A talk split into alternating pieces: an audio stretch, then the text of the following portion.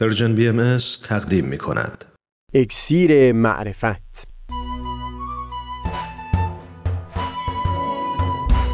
مروری بر مضامین کتاب ایقان این گفتار تار و پود زندگی دوران پس از شیخ. از تا حمامه ازلی در شور و تغنیست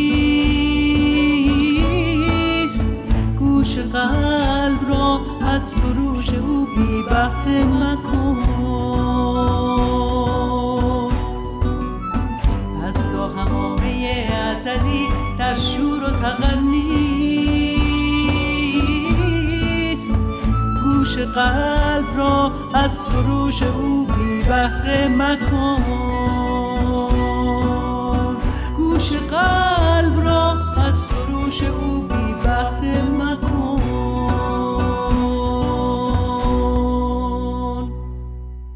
دوستان سهیل کمالی هستم. در گفتار پیشین درباره یک دو سال پایانی حیات شیخ احمد عصایی به اختصار مطالبی بیان کردیم و هم از تلاشی که شیخ احمد عصایی کرده بود برای اینکه جلوی بروز فتنه و انشقاق رو بگیره و چنین نشه که دوستداران او به عنوان گروهی جداگانه از شیعیان به حساب بیان. بعد از درگذشت شیخ احمد سید کازم هم تلاش بسیاری کرد تا اعتقادات شیخیه رو شفافتر توضیح بده. به گونه ای که اون فتوای تکفیر که از سوی چند تنی از علما علیه شیخ و باورمندان به تعالیم او صادر شده بود اثرش تا حدودی محو بشه. مشخصا من سهیل در اینجا از دریچه دید بهایان به گذشته تاریخ نگاه می کنم و لذا بر اساس آثار حضرت باب و حضرت بهاءالله و سایر متون این ظهور خانشم این هست که جوهره و هدف شیخ احمد عصایی و سید کاظم رشتی این بود که بتونه شمار هرچه بیشتری از علما و مردمان رو آماده بکنه برای پذیرفتن ظهور حضرت موعود. در خود کتاب ایقان یک جا حضرت بهاءالله در تفسیر و توضیح اون بیان از حضرت مسیح که در خصوص نشانه های ظهور حضرت موعود از جمله فرموده بودند که علامت و نشانه او در آسمان ظاهر خواهد شد.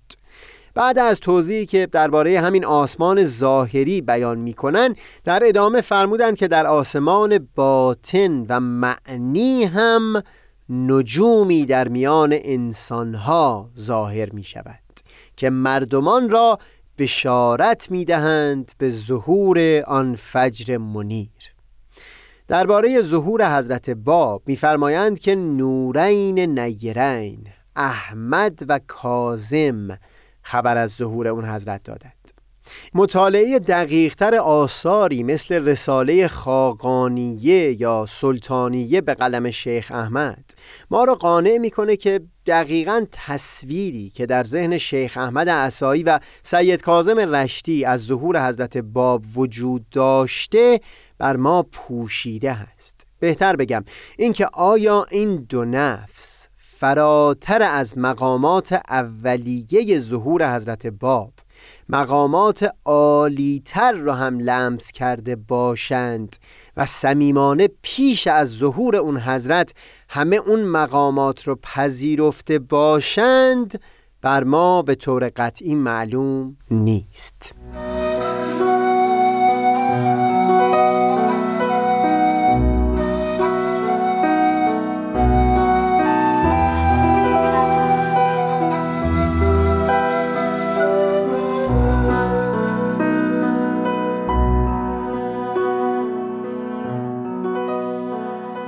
درباره اینکه اشاره کردم بر ما دقیقا معلوم نیست که شیخ و سید چه تصویری از ظهور حضرت باب داشتند. خاطرم هست دکتر آرمین اشراقی در مقاله جانانه در تایید همین معنی اشاره می کرد به بیانی که نبیل زرندی در تاریخ خودش نقل کرده از شیخ احمد عصایی. سخن شیخ خطاب به سید کازم این بود. که به راستی می‌گویم ساعت نزدیک است. همان ساعتی که من از خدا خواستم که نباشم زیرا امتحانات الهی در آن ساعت بسیار عظیم است. از خدا خواهم که تو را از مهنت و خوف آن روز مهیب نجات بخشد. زیرا ماها نمی توانیم شدت آن روز را تحمل کنیم. اشخاص دیگری برای آن روز معین شدهاند. اما این مقدار بر ما معلوم هست که این دو نفس و به خصوص سید کازم که بیانات شفاهی بسیاری از او به دست ما رسیده مقام اون حضرت رو بسی فراتر از مقام خودشون لحاظ می‌کردن و با خودشون هیچ قابل مقایسه نمی‌دیدن. اگر این باشه یعنی اگر این خانش من سهیل که مبتنی هست بر آثار حضرت باب و حضرت بهاءالله لحاظ بشه که شیخ احمد و سید کازم هدفشون نزدیکتر کردن مردمان به ظهور حضرت باب بود. میشه اندوه اون سال آخر شیخ احمد را هم بهتر لمس کرد بعد از صدور اون حکمهای تکفیر که در دل خودش بیم داشت و حسرت و افسوس اینکه چقدر دلها و قلبها با همون فتواها دور می شدند از ظهور وجودی که او تلاش داشت ذهنها رو برای او آماده بکنه. در واقع پذیرفته شدن موقعیت و مقام شیخ که خودش رو مبشر به ظهور حضرت باب به حساب می آورد می‌تونست بسیاری کسان رو به اون حضرت نزدیک بکنه و در مقابل زیر سوال رفتن مقام شیخ به خاطر صدور این فتواهای تکفیر این امکان رو بسیار کمتر می‌کرد. بر همین اساس طبیعی بود که سید کازم رشتی هم نهایت تلاشش رو بکنه تا بزرگان علما رو دعوت بکنه به حمایت و دفاع از تعالیم شیخ در برابر این فتواها. تونکابونی در قصص العلماء نقلی می‌کنه از سخنان سید کازم خطاب به سید ابراهیم قزوینی که استاد خود تونکابونی بوده و اینکه از او می‌خواست که اگر در دل زدیتی برای شیخ احمد نداره این رو فاش و رسوا بیان بکنه و نه در پرده و لفافه. همچنین شاگرد مورد اعتماد خودش ملا حسین بشرویهی رو برای دیدار یکی از قدرتمندترین علمای ایران سید محمد باقر شفتی که در میون علما به حجت الاسلام شناخته شده هست فرستاد. تا او هم نوشته به دست بده که در اون آشکارا حمایت خودش از شیخ احمد رو بیان کرده باشه.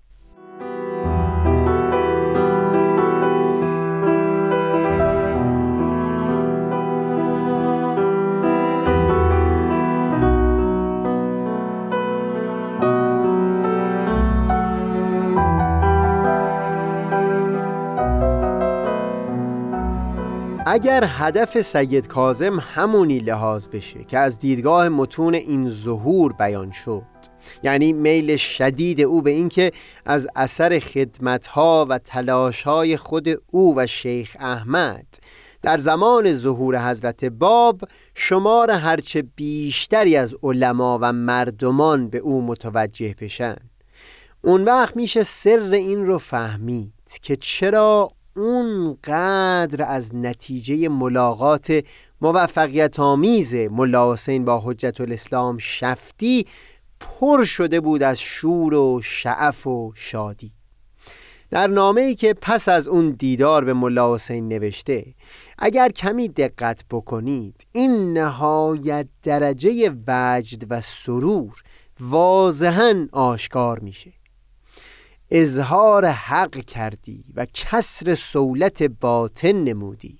همین عمل افضل است برای شما از جمیع طاعات و عبادات و قربات زیرا که کل آنها فروع و توابع این اصل اصیل است. و بعد بیتی نقل می‌کنه در خطاب به ملا حسین که نهایت خوشنودیش رو نشون میده.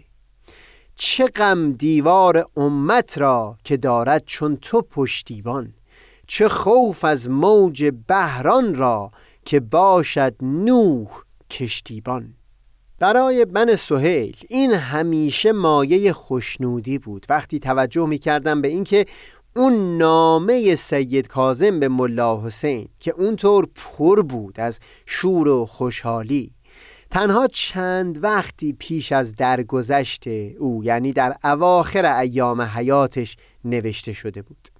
اینکه در مقایسه با شیخ احمد احسایی که سال آخر عمر رو اونطور پر از آه و حسرت به سر برد و بیمناک از اینکه آیا مقصود و هدفی که داشته حاصل شده و مسئولیتی که بر عهده خودش تصور می کرده رو تونسته بود به خوبی انجام بده یا نه سید کازم رشتی در اون نامه داره بیان می‌کنه که خرسند هست و مطمئن که اون کار که باید انجام می‌شد به خوبی از سوی او و شیخ احمد انجام شده. فکر کنم در گفتار دیگری هم این رو بیان کردم که به حقیقت اون مقصود و آرزویی که شیخ احمد و سید کازم داشتند به تمامی حاصل شد.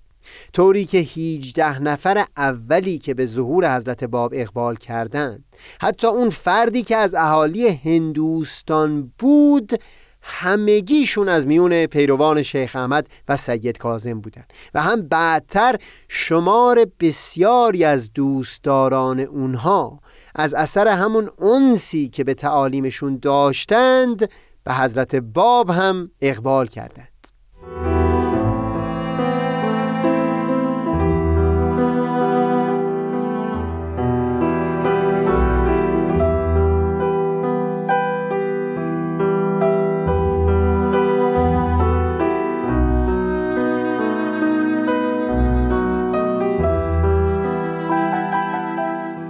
با وجود صدور این حکمهای تکفیر و یا سکوت بسیاری کسان دیگه ملا علی برقانی در حمایت از شیخ احمد دلش سست نشد. اولین بار آتش این فتنه از خاندان خود اونها و از سوی برادر بزرگترش شعله ور شده بود. یعنی اون کس که نهایت تلاش رو برای زدیت با شیخ داشت بسیار نزدیک به او بود. اما با این وجود همواره در دفاع از شیخ با حفظ احتیاط و هم گاهی با سراحت لحجه کوشا بود. برای اینکه یک مقداری با جو آثار ملا علی برقانی اونس و آشنایی هم حاصل بشه من میل داشتم در این چند گفتار سری بزنیم به برخی آثار او که من موفق شده بودم در این چندین مطالعه بکنم. اما بعدتر تصور کردم خوبتر این هست که از میون آثاری که زمان تعلیف او بسیار نزدیک باشه به همون تکفیر شیخ احمد. کتابی از او رو پیدا بکنم و مزامینش رو و هم روش ملا علی رو با هم گفتگویی بکنیم. می‌دونم چند ماه پیش از اون دیدار شیخ با ملا تقی کتاب تفسیری به نام قنائم الارفان توسط ملا علی پایان پذیرفت.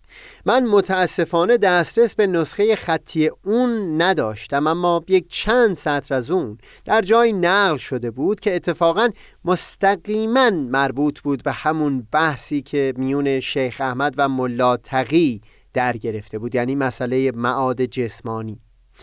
از اون کتاب که بگذریم اثری که ملا علی بعد از اون حکم تکفیر برای شیخ احمد عصایی و استکاک سایر علما با او اما قبل از درگذشت شیخ تعلیف کرده کتابی است به نام لسان العارفین که از این من تونستم دو نسخه خطی پیدا بکنم. یکی نسخه کاملی است به زبان فارسی و دومی نسخه ناتمامی از همین اثر به زبان عربی. در هیچ منبعی خبری از اینکه این کتاب توسط دیگری به فارسی ترجمه شده باشه ندیدم. اما به هر حال مطالب هر دو نسخه رو تا اونجایی که از متن عربی در دست بود تطبیق کردم دیدم که دقیقا یکی هستند به مناسبت زمان تعلیف این کتاب و هم برای اینکه اونسی با آثار ملا علی حاصل بشه بگذارید در این یک دو گفتار صحبتی پیرامون این اثر داشته باشیم.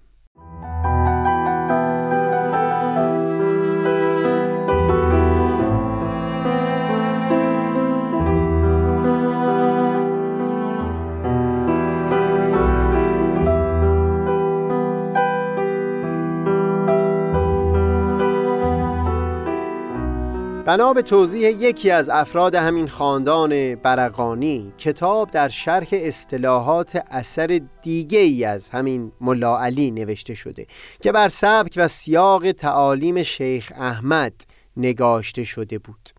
همینه که کمکی هم می‌کنه برای فهم بهتر آثار و نوشتجات شیخ احمد عصایی و سید کازم رشتی.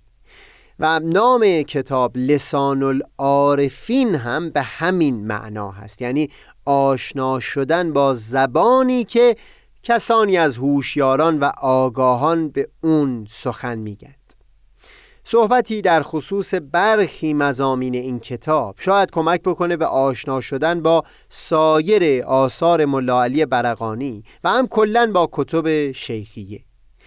اولین نکته این هست که در نظر نویسنده منبع دریافت حکمت و تنها معخذ برای فهم معانی حقیقی کتابهای آسمانی تبیین هایی هست که از سوی امامان به دست رسیده و در تأکید همین مضمون روایتی رو نقل می‌کنه که اون چیز که از این خانه بیرون نیامده باشد بی اساس است. لذا تعنی می‌زنه به افرادی یا گروه هایی که از این منبع قفلت کردند. اول به فیلسوفان و حکما تعن می‌زنه چون نصوص سریحه امامان رو تعویل می‌کنند بر اساس اندیشه های خودشون و فیلسوفان یونان رو برای خودشون دقیقا مثل امام و پیشوا فرض کردند حالا هر یک از گروه ها مشایون یا اشراقیون یکی از این فیلسوفان رو امام و قائد برای خودشون گرفتند. ملا علی خود این اختلاف نظر شدید میونه این دو دسته از فیلسوفان رو هم زیاد برجسته می‌کنه. نقد اصلی که می‌کنه این هست که به جهت حسن زنی که این گروه ها به فلاسفه یونان دارند سخن اونها رو ملاک قرار دادن برای تعویل کردن نصوص سریحی که از سوی امامان رسیده. تعنی هم به صوفیه می‌زنه بعد از اون. از این جهت که مواظبت بر شریعت رو قیدی از قیود و بندی به حساب آوردن. و قائل شدن به اینکه هر زمان یک شخص به رتبه رسیده باشه که لاقید شده باشه برای او مراعات این قیدها یعنی احکام شرعی ضرورتی نخواهد داشت. من در اینجا بحثی نمی کنم در خصوص اینکه این هر دو نقدی که ملا علی بیان کرده چقدر وارد هست بر حکما و صوفیان. منتها بگذارید در گفتار بعدی روش خود او در بیان مطلب رو بیشتر با هم گفتگویی بکنیم. منم آفتاب بینش و دریای دانش. منم آفتاب بینش و دریای دانش.